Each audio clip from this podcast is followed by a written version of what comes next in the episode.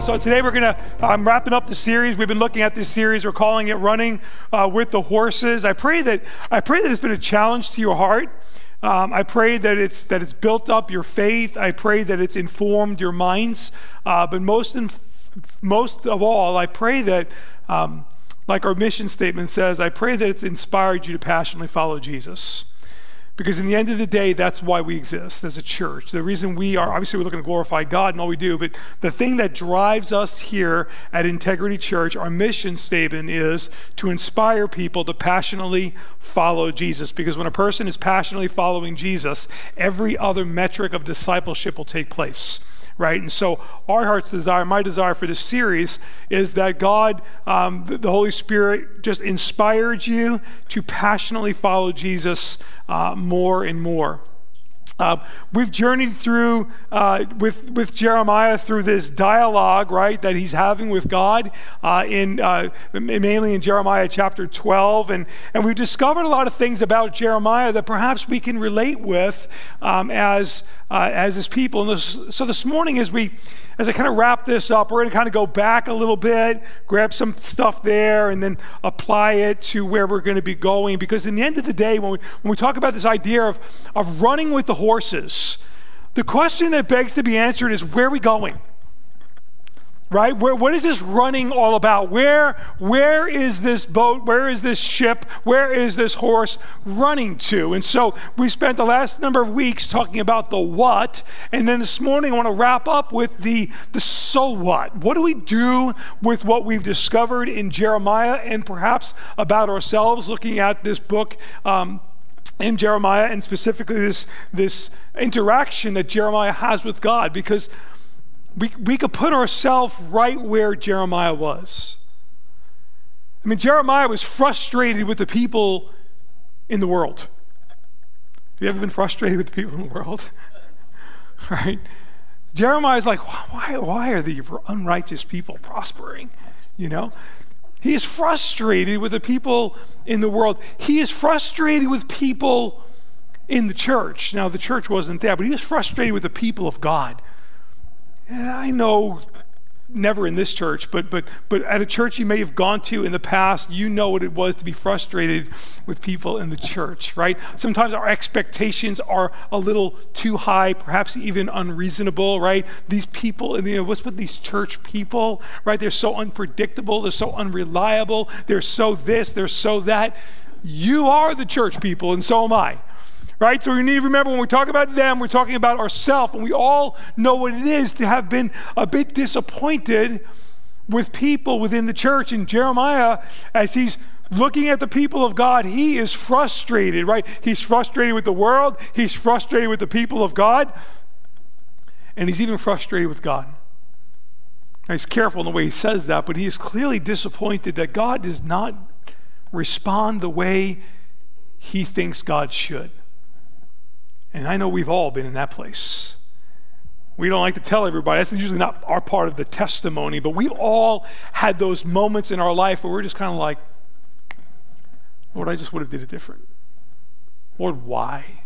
Lord, when? Lord, who? Right? We've, we've had those moments where, like Jeremiah, we just kind of find ourselves disappointed with the world, disappointed with the people of God, and sometimes even disappointed with God Himself. But we learned that what was really causing the frustration in Jeremiah, the, the disappointment in Jeremiah, was not really what was going on on the outside, but we saw through this dialogue that Jeremiah is starting to reveal some things on the inside of him that really were fueling this frustration that were really fueling this impatience with what was going on in the world and in the church, and certainly uh, with God. And I think that's a great takeaway for each and every one of us. Because we can all get frustrated with everything else going on around us and not take a moment of pause to consider what's going on on the inside. How much of the things that frustrate you are really just an excuse to not look and an area inside that still needs to grow. How much of the stuff that frustrates us is really only revealing an immaturity an area in our life that needs to be sanctified, needs to develop, needs to grow. Right? I mean, that's really what we see taking place in Jeremiah, and, and the end of the day, it really is what takes place with us. And you see, God, God has called us to run with the horses. God's called us to not get bogged down running the race on foot with men. We're, we're called to, to rise above the natural setbacks of life. Anybody have a setback in life?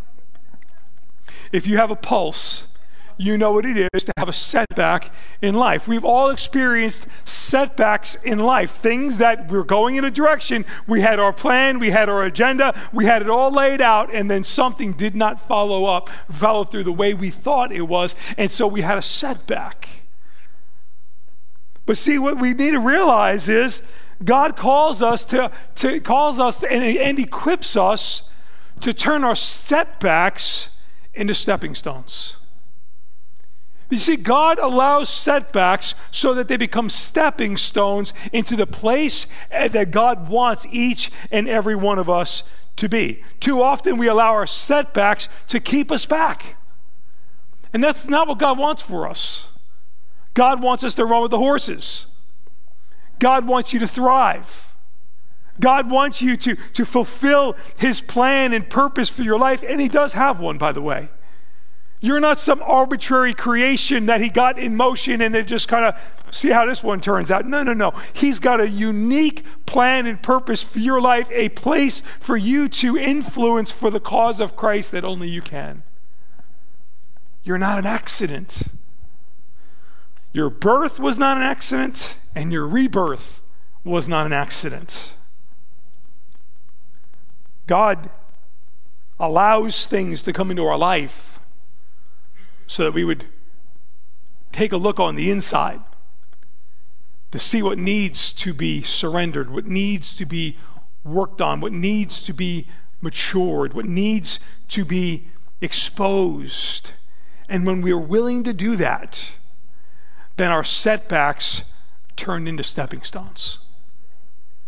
So how do we do that? How do we how do we turn a setback into a stepping stone? Just give you five simple things, simple ways to turn a setback into a stepping stone because I've had setbacks. I've had plans that have been introduced into my life that were not my plan right? And as I and, and, now with the luxury of hindsight, I could look and say, you know, that was God's plan. That was good. It hurt. It was painful. It was inconvenient. But I look back and think, wow, you know, I probably wouldn't be the same person I am today. And and and and that tells me that when the next setback comes, that's to help me not remain the same person I am today, right? Five ways that we can turn a setback into a stepping stone. Number one, embrace the sovereignty of God in your life. Know that you're not an accident. Know that anything that comes into your life comes with the divine approval of a God who loves you and has control and power and ability to change everything. And when He doesn't, it's because He's using that thing for your sanctification. Recognize the sovereignty of God in your life, knowing that this God who has all power loves you greatly and if things are allowed to be introduced into your life, setbacks are allowed to come in, it's because God is using that for your sanctification. And when we surrender that to that thing and we allow God to use that as a tool in our life, it turns that setback into a stepping stone to get to where we've got to go. God's not rolling the dice with you to see how it, it turns out. Think about it. Nothing God has ever done has been arbitrary. Look at the heavens, right? And look how the look how everything just revolves the way it's supposed to revolve and stays in place the, the way it's supposed to stay in place. I mean, God has God is the ultimate designer. Look at the body, the way in which God has designed the body. Nothing God does is arbitrary. And so if he lets a setback in, it's to continue the work that He's begun in your life. Number two, surrender your desire to control or orchestrate an outcome. That's really hard sometimes, isn't it? I mean, we're going, right? We've got a plan, we've got an agenda. Here's where we're going. We've got it all figured out. And then all of a sudden, a setback comes. And so, what we do is we go back into our tool bag and we take out all of our gifts, all of our abilities, all of our natural talents, everything that we have to try and avoid the discomfort, to try and avoid the inconvenience. And we try to fix the problem so that things go really well instead of taking a moment of pause and saying, God, are you allowing this setback into my life? God, are you calling me to pause right now? Too many times we can rely on our own efforts and miss what God is doing at the moment. Surrender your desire to control or orchestrate an outcome. Now, obviously, God's put those gifts there. God's put those abilities there. God's given you your mind to use and navigate with, and that's that, that's ultimately what you'll end up doing. But before you put your plans in motion, take a moment of pause and say, God, what would you have me to do? How do you want, Lord? Am I looking at this correctly? Is this setback a redirect into where you're looking to bring me?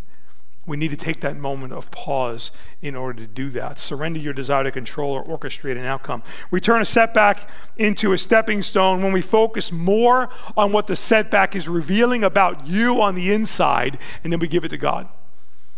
Too many times we, we have reaction Christianity, right? We react to everything and everyone and every situation. We try to, you know, deal with all the stuff that's out there. We're focused on everything that's going on out there and we fail to take those moments of pause where we consider what's going on on the inside, as I mentioned before. What is this revealing about me? How is this person that doesn't seem to leave my life, right? Lord, why won't this person just go away, right? And the real question is God, what is this person revealing about me that needs to go away? Why? Because if it's this, if it's, if it's this person one day, it's going to be somebody, something or somebody else the next, right? God, what are you, what are you doing in me? Lord, help me to see why does this, why does this situation invoke anger and insecurity and, and all those other host of emotions? God, what is it that's being revealed on the inside? Number four, we turn a setback into a stepping stone when you recognize you never fully know the whole story. Right? Listen, he is omniscient. He knows everything there is to know about everything. God knows it all. He is omniscient. We are not. We are very limited. We don't know. We don't know what tomorrow holds. He does. He is eternal. We are stuck in this arena called time, and we can only see as far as our eyes can see. But God is over time. He knows what's down the road. And so we need to recognize that the setback that we're seeing today is not the whole story. Perhaps the setback that God is allowing into our life is the very thing that's going to protect us from a failure down the road that we just can't yet see. Recognize you never fully know the whole story. You never know the whole story about other people, although we think we do sometimes, right? I got, I got her number. I, I know what they're all, I know, have you said this? I know what they're thinking. Have you ever listened to yourself? Isn't it embarrassing sometimes? Like, ah, I got them all figured out. And we, we do that. We don't, we don't brag about it, but we do that. And see, when we, when we do that, we're only revealing something on the inside that's very immature and very ungodly and is a hindrance for in us being able to move out and run the way God wants us to run. Recognize you never fully know the whole story.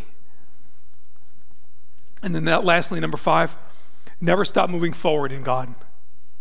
We turn a stepping stone, Uh, we, we, turn, we turn a, a setback into a stepping stone when we keep on moving. We don't pause. We don't, you know, cash our ticket in. We don't throw in the marbles. We don't throw in the towel. It's like, no, no, we don't go away. We dig in. We press on. We look unto Jesus. We use every circumstance. We put everything that we don't understand into this box of saying, I don't know, but you know.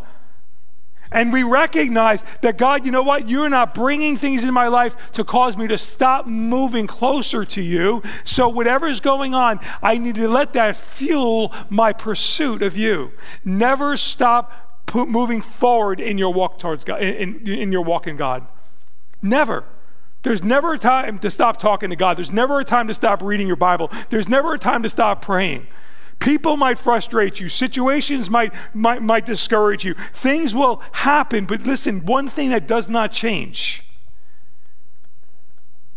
is that God is for you and that God has a plan and a purpose. And when you don't know what to do, and a lot of times we just don't know what to do. I mean, and we need to be willing to say, I, I don't know what to do, right? But Lord, you know. And if I seek first the kingdom of God and his righteousness, then everything gets real easy. You say, well, but you still don't know what to do. Yeah, but at the right time, I will know what to do. You see, it might not be time to know what to do. But see, we're fixers. Like we, we try to, right? So we, we, we got to kind of make sure we, we get things going. And so we, we, we need to, that's why we need to keep God at the center. Never stop moving forward in God. That's what Jeremiah did. Jeremiah was frustrated. Jeremiah walked our, you know, our, he, he knows what we, we've been through as well. He experienced it. But despite the setbacks, he continued to move forward in what God called him to do. He brought the message that God had for the people of God, and he faithfully fulfilled God's plan for his life.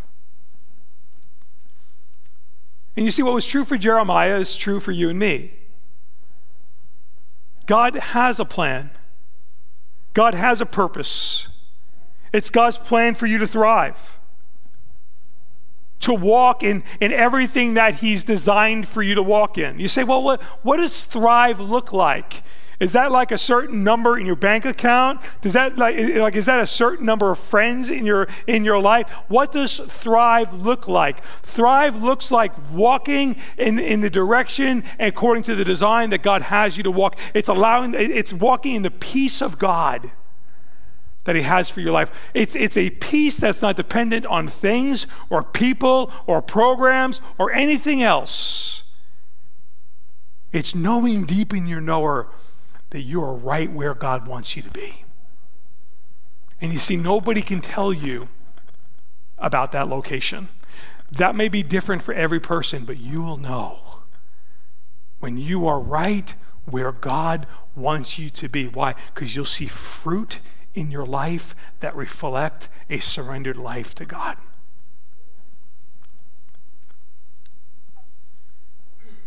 It's God's plan for you to thrive.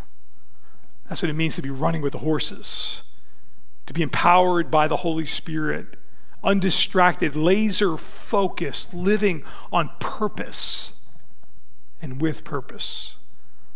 But as we saw in the first week, we, we need to be on guard. We need to be careful that apathy doesn't, doesn't set in for those who are with us that first week, you know what I'm talking about. If you weren't here, you have no idea what I'm talking about. So I'm going to give you a little bit of a, of, a, of a backtrack here. We need to be careful to not let apathy come into our life. Apathy is a cancer that will take the wind right out of your sails and keep you from experiencing God's best in your life. Apathy.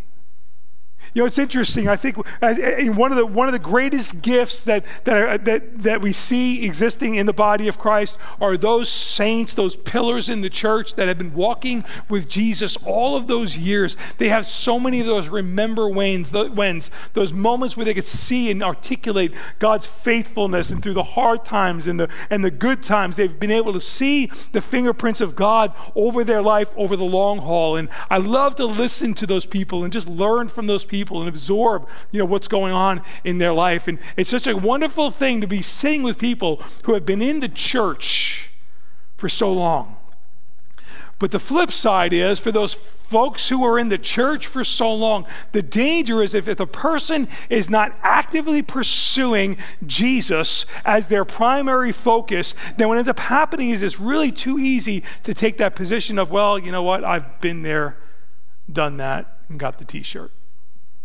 Yeah, you know, missions. I went on missions trips. I served in the church. I used to tithe. I used to do this. I used to encourage people. I used to be at the church every time the door was open. But you know, it's not so much anymore. As, as I've been in the faith for a long time, I, I've, re- I've discovered that I don't really need, and what ends up happening is apathy starts to set in. It's what we saw in the people of God that, that, that um, in Jeremiah's day, right, they moved from being under a vicious, vile king to being under a good king. And while things changed on the outside, what wasn't changing was their hearts on the inside. And so what ended up happening was their, their, their, their lips appeared, you know, their words appeared that they were close to God, to God, but their hearts were far from God apathy was setting in as we as we looked. It became familiar. And that's the danger of apathy. Apathy takes place when we become familiar with the things of god. Familiar. So, yeah you know yeah god, yeah god i had i had an experience with god 27 years ago. It was so great And they always go back to what was. And I always want to say, what about now? When was the last time you had an experience with God? When was the last time God rocked your world?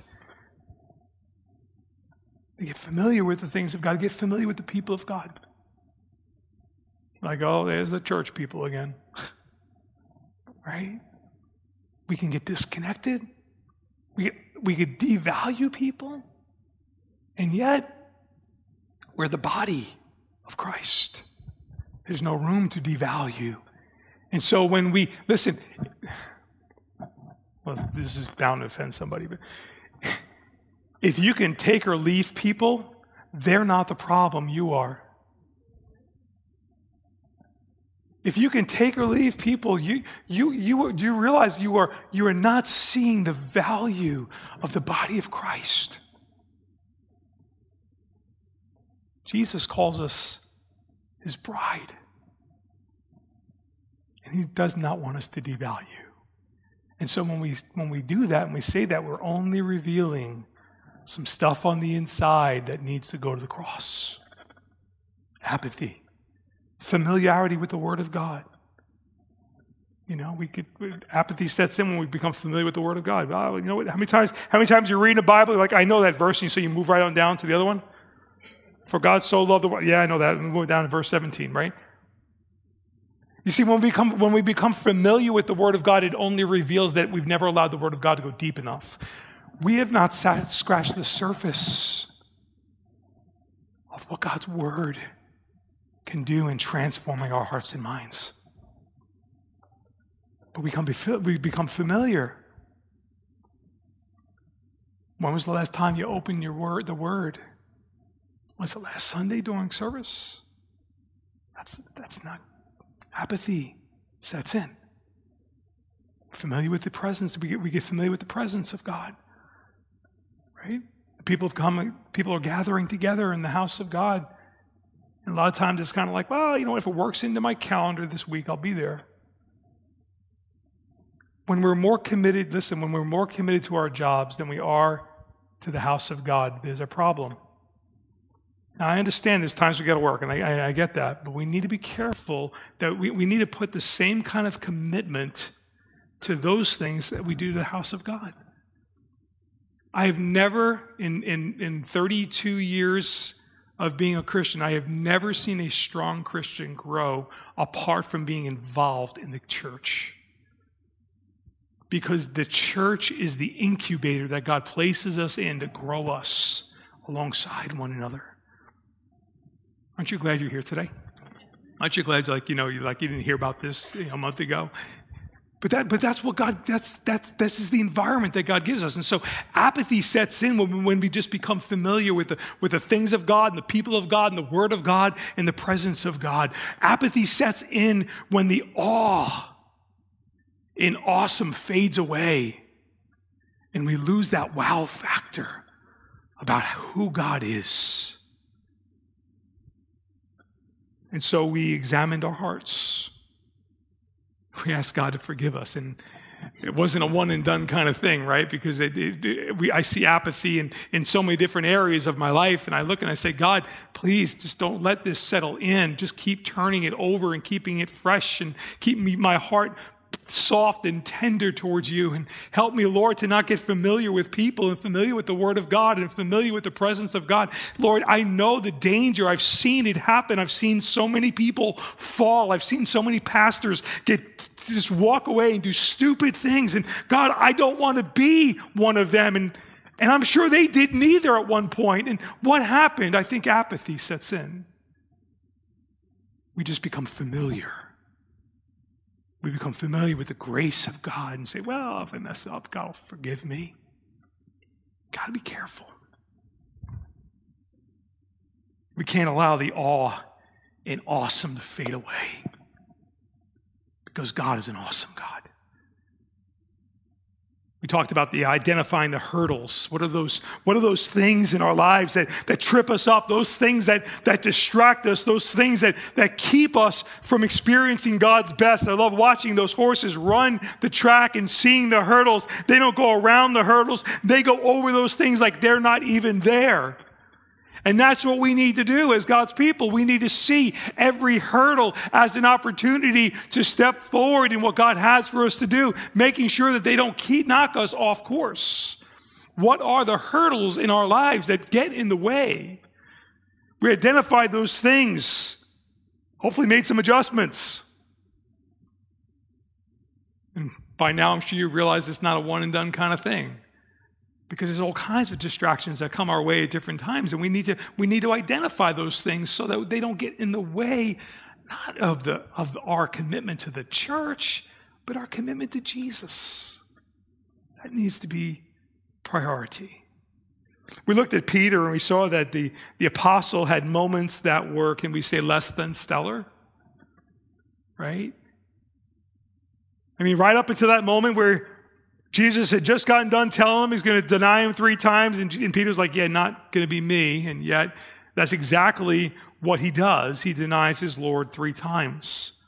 But then he has this experience in the upper room, right? And it's at that moment that he, he follows the instruction from the Lord to go and, and wait and tarry for the coming of the Holy Spirit. And the Holy Spirit comes upon them and they are filled with the Holy Spirit. The disciples are filled with the Holy Spirit and the church is birthed and it is a new era, a new covenant now that we are walking in. And as the crowd on the outside starts to hear and see what's going on in the inside, the church does what the church is supposed to do. They leave the temple and they go into the streets and they begin to preach and they begin to share Christ and they begin to show and demonstrate the power of God in their midst people traveling from all around the world to come and celebrate the feast and all different languages and tongues that, that, that, they come to celebrate. And now they hear these disciples, unlearned men for the most part, speaking the same languages of their homeland. And they're looking and saying, What in the world is going on? The Tower of Babel is reversed at that point where God confused the languages. And now the people are gathering together. And they're like, man, this crowd of Christians, they must be, they must be drunk. What's going on here in Peter? I love Peter, not the cowering Peter, not the, not the Peter that ran away when the little girl called upon him and said, Weren't you with him? No, this is a renewed Peter. This is an empowered Peter. This is a Peter that's full of the Holy Spirit. And when asked, Are these people drunk? He says, No, no, they are not drunk as you suppose. But this is that which is spoken of by the prophet Joel, that in the last days I will pour out my spirit on all flesh, and your young men will dream dreams, and your old men will see visions, and your sons and daughters will prophesied. This is that which was spoken of so many years ago as the church is now birthed in the streets of Jerusalem. And Peter gets up empowered by the Holy Spirit, and preaches the good news of Jesus, and 3,000 people come to Christ. And the church is launched, renewed. What a difference in Peter's life since the wind had blown in the upper room. And likewise, as we move out from apathy, as we identify those obstacles that get in the way of our pursuit of Jesus, it's important that you and I have an encounter with the Holy Spirit as well. When you came to Christ, you received all of the Holy Spirit, but the Holy Spirit did not receive all of us. At no point in our life have we ever been fully surrendered to the Holy Spirit. And so as we surrender ourselves to the Holy Spirit and we empty ourselves of ourselves, it creates the environment for the Holy Spirit to fill those, those, those gaps that we finally released and those, and it empowers us to be more like Jesus. It's not that we get more of the Holy Spirit. The Holy Spirit gets more of us. And it's a, it's a, it's a vital experience for each and every one of us as, God, as, God's, as God's people. Regularly going to the, the Lord, asking the Holy Spirit, would you fill me today? Would you empty, empty myself of myself? And Lord, I recognize that what I'm called to do today, I don't have the power, the ability, the tools, or the equipment to do that, but I trust you. Would you fill me today? Last week we looked at that passage in Ephesians that Paul presents this idea of being filled with the Spirit. And, and we see how that filling of the Spirit impacts every practical area of our lives. Being filled with the Spirit doesn't mean that we can't associate or, or understand or connect with people in the world around us. Some people are so heavenly minded they no earthly good. That's not being filled with the Spirit, that's being filled with themselves, right? And so we see in, in, in, in, that same passage where Paul calls us to be filled with the Spirit, we see that being filled with the Spirit impacts us in the most practical senses. Ephesians chapter 5 and verse 15 look carefully at how you speak, and how you walk. Not as unwise, but as wise, making the best use of the time because the days are evil. Therefore, do not be foolish, but understand what the will of the Lord is. Do not get drunk with wine, for that is debauchery but be filled with the Spirit, addressing one another in psalms and hymns and spiritual songs, singing and making melody in, to the Lord with your heart, giving thanks always and for everything to God the Father in the name of our Lord Jesus Christ, submitting to one another out of reverence for Christ. And we see here that, that how the spirit filled life affects how we walk. The spirit filled life is an examined life. The spirit filled life considers the way in which we operate in the world around us. The spirit filled life looks carefully how it walks. Secondly, we saw that the spirit filled life makes the best use of time. It doesn't waste time, it stewards time. The spirit filled life recognizes that time is God's gift to us, and what we do with that time is our, time, our gift back to God. A spirit filled life recognizes the day and hour in which we live and seeks to be a tool in the hand of God in the environment that He has us in. The spirit filled life does not get drunk with wine or any other outside vices or, or, uh, or sources. We don't allow things to influence us and, and, and, and affect our direction, but instead we are filled with the Spirit. Having the Holy Spirit so influence us that it affects the way we live our lives.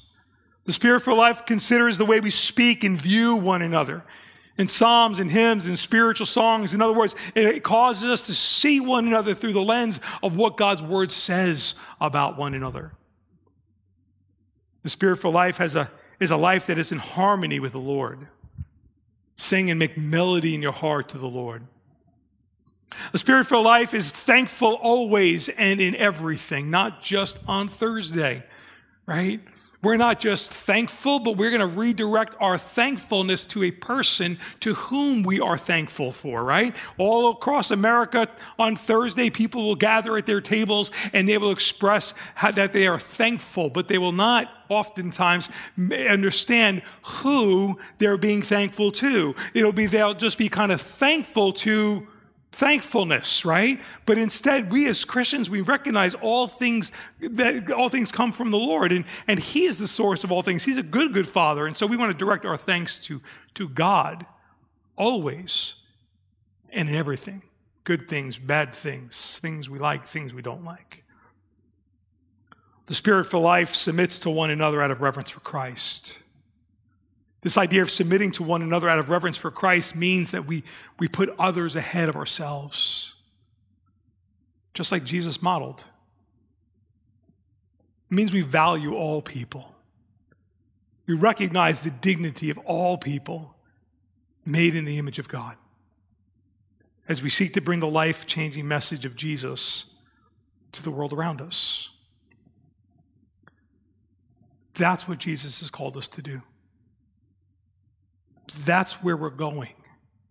This idea of running with the horses, running where? Running on mission.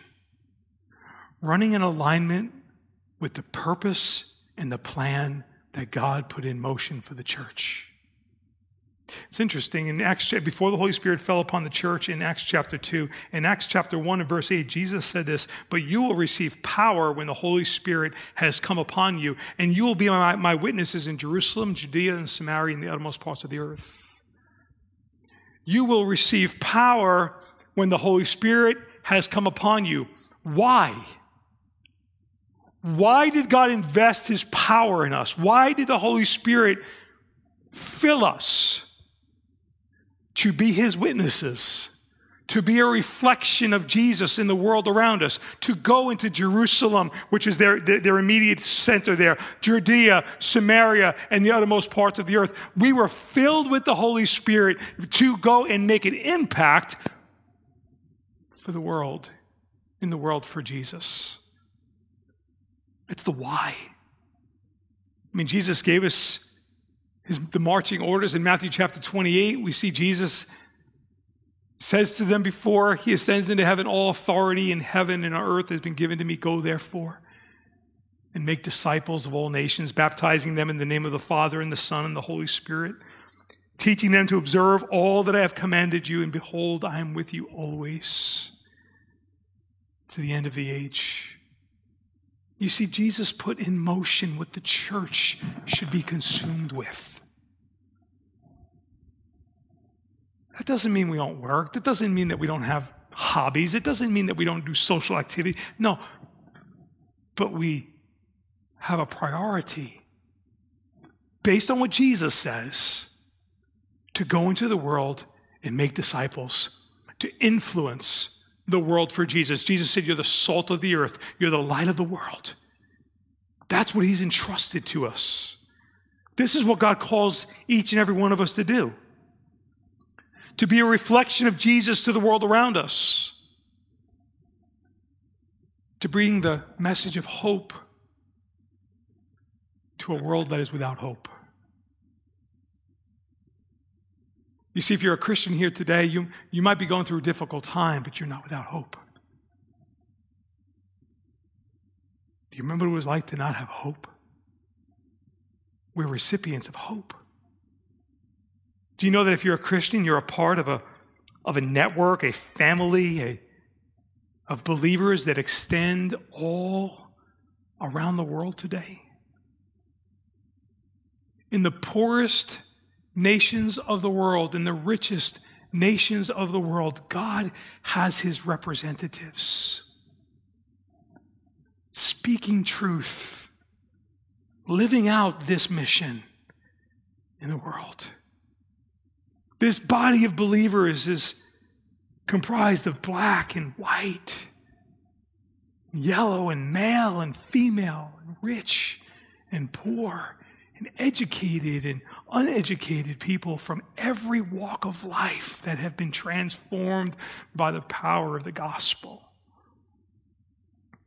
This tribe has been present on the earth as the called out ones, the church the Greek, Greek term is the ecclesia, the, the called out ones. And that group that you and I are a part of dates all the way back to that experience in the streets of Jerusalem in Acts chapter 2, 2,000 plus years earlier when the church was birthed. The church went on mission at that moment, and the mission has not changed one bit. Many were persecuted, many imprisoned, tortured for their faith, condemned to death for this message that we hold dear in our hearts. Many of them paying the ultimate sacrifice none of which regretting that moment as they stepped out of time and into eternity and heard those words, Well done, good and faithful servant. Listen to what the author of Hebrews writes about this group of people who have gone on before us this, this expression of the church that has moved on before us. Hebrews chapter 12 and verse 1 says, Since therefore, since we are surrounded by so great a cloud of witnesses, that's what he calls them, a cloud of witnesses. Since we are surrounded by so great a cloud of witnesses, let us lay aside every weight and sin which clings so closely. And here it is, and let us run with endurance. Run like horses let us run the race with endurance that is set before us, looking to Jesus, the founder and perfecter of our faith, who for the joy that was set before him endured the cross, despising the shame, and is seated at the right hand on the throne of God. Think about that. Since we are, and, if you look at Hebrews chapter 11, we see the Faith Hall of Fame and we see the whole list of, of men and women that have gone on before us, but it's broader than that. It's not just them, it's, it's all of those who have put their trust and faith in Jesus Christ. And, and you are surrounded by a great cloud of witnesses. Do you hear them? I mean, they're, they're cheering you on. They have been where you are. They know the struggle. They knew the pain. They knew the distractions. They knew the cost. Many of them paid that ultimate cost. But they're all saying the same thing you can do it. If God can do it through us, He can do it through you. In that cloud of witnesses are men like Samson who, who failed in so many different ways, and yet in his dying days, he took out more Philistines in that last moment than in all of his living. God used them. We see David in there. We, we, we see Elijah and Elisha and, and, and, and, Deborah and, and, and Rahab, the prostitute that God used. And we see a list of people. My dad is in that company of people the loved ones that you have, have, have lost that knew Jesus, they are in that company of people and they are surrounding like a great cloud of witnesses. I don't know if they're there or not, but their, their testimony, their, their experience, their story continues to be heralded to you and I today. And they're saying, hey, we can do it. So can you. Look unto Jesus, the author and finisher of your faith. Run your race Don't get distracted. Don't get distracted.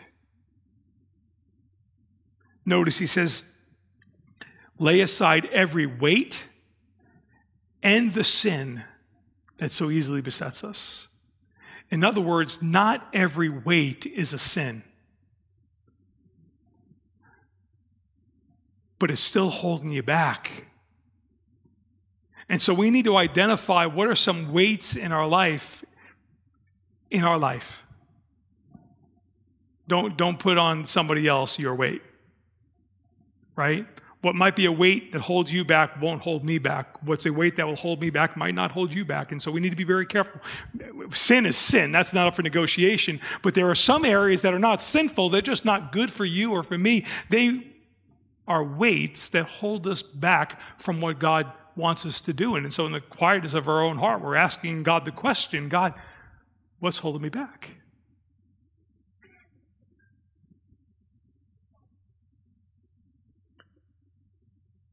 There's people all around you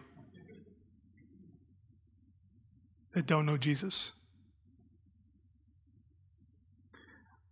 I think I think the church needs to get I'm, I'm just I'm just about done, but the church needs to get a proper understanding and theology on hell. It is a real place. Jesus talked more, more about hell than he did heaven. In fact, for every one time Jesus talked about heaven, he spoke about hell 25 more times. Jesus had something to say about this place that he came to save us from. Do you ever wonder how many people you just had contact with in the last week that might be on their way to hell? You see, we, we're missionaries.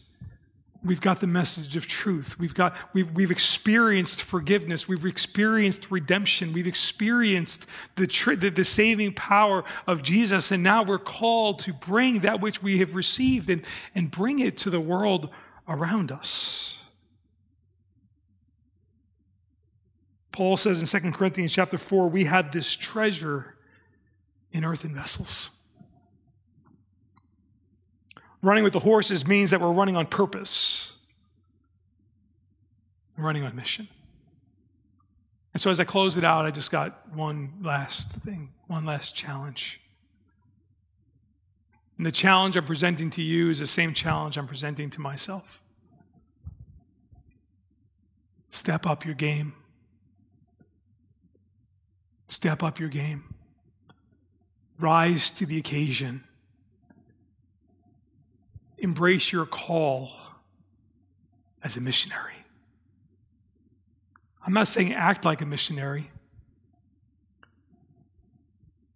I'm not calling you to act in a way that's contrary to what you are. You are a missionary. See your days through the lens of being a missionary. And so this morning we want to send you out on the mission field. We want to recognize you today. I want to ask everybody to please, let's stand together.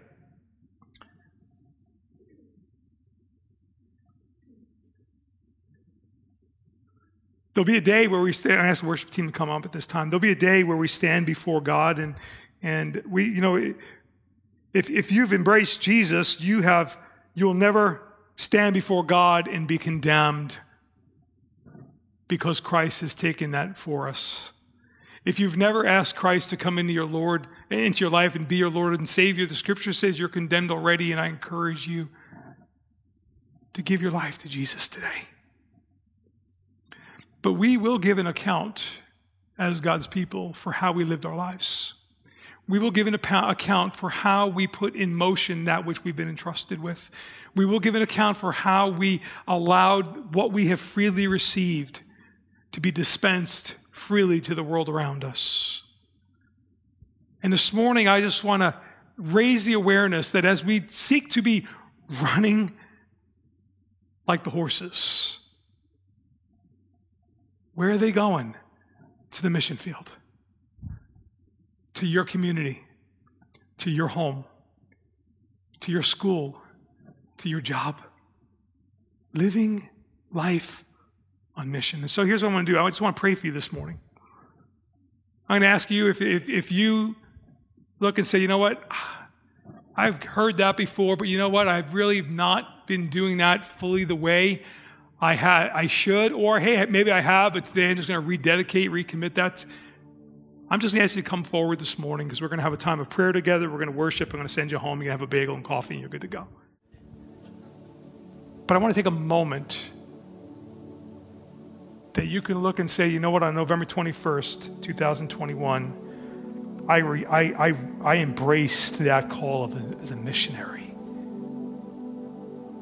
I embraced that call as a missionary. Spurgeon said it this way every Christian is either a missionary or an impostor. What does that look like? Well, what would Jesus say to the people in your home? And just say it. How would Jesus love that unlovely person on the job? How would he extend himself to someone who's different than you? Do it. How would, how would Jesus embrace the broken? Do it as if you're Jesus' ambassador. Because I think that's what we are. And so, is there anybody who want to stand with me this morning and say, you know what, today I'm a missionary. Come on down. Let's just pray. Lord, today I just recognize that I'm a missionary. I'm not perfect. I know more of what I don't know than what I do. But if you use me, I'll be willing.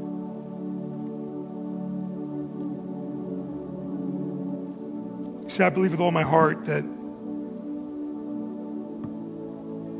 if we're willing, God will present opportunities even this week, even this day. God is ready whenever we are. And so, if we'd go into our day saying, God, who's it going to be today? How am I going to extend myself today?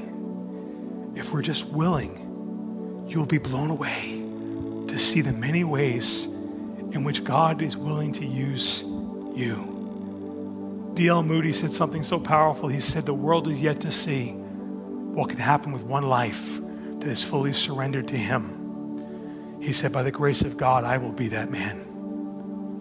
And he went on to do amazing, amazing things. I want to be that man too. So, Father, would you put fire in our bones today? Would you give us a hearts of missionaries today? Jesus, when you saw the crowd, the scripture says you were moved with compassion because they were like sheep without a shepherd. Jesus, would you move us with compassion? Would you even inconvenience us so that we might be an extension of your love and your grace? to the world around us. Lord, forgive us for those times that we've just been so consumed with our life and our agenda and our stuff that we've missed the opportunity to bring the life changing message of Jesus. Thank you, Jesus, that you brought a missionary to us. And Lord, as we enter into the holiday season, Lord, may this be a missional season for us. May we be open to your leading. May we be the salt of the earth. May you season our words with love. Go into all the world. Father, I pray for my brothers and my sisters that stand with me today. Lord, would you fill them with your spirit today? Lord, would you give them opportunity to be a reflection of Jesus today? Lord, would you allow them to see the fruit of this commitment quickly so that it would inspire us to continue to move forward on mission? We thank you, Lord, that We've been recipients of the goodness and grace of God. May we be an extension of that in the world around us. In Christ's name we pray. Amen.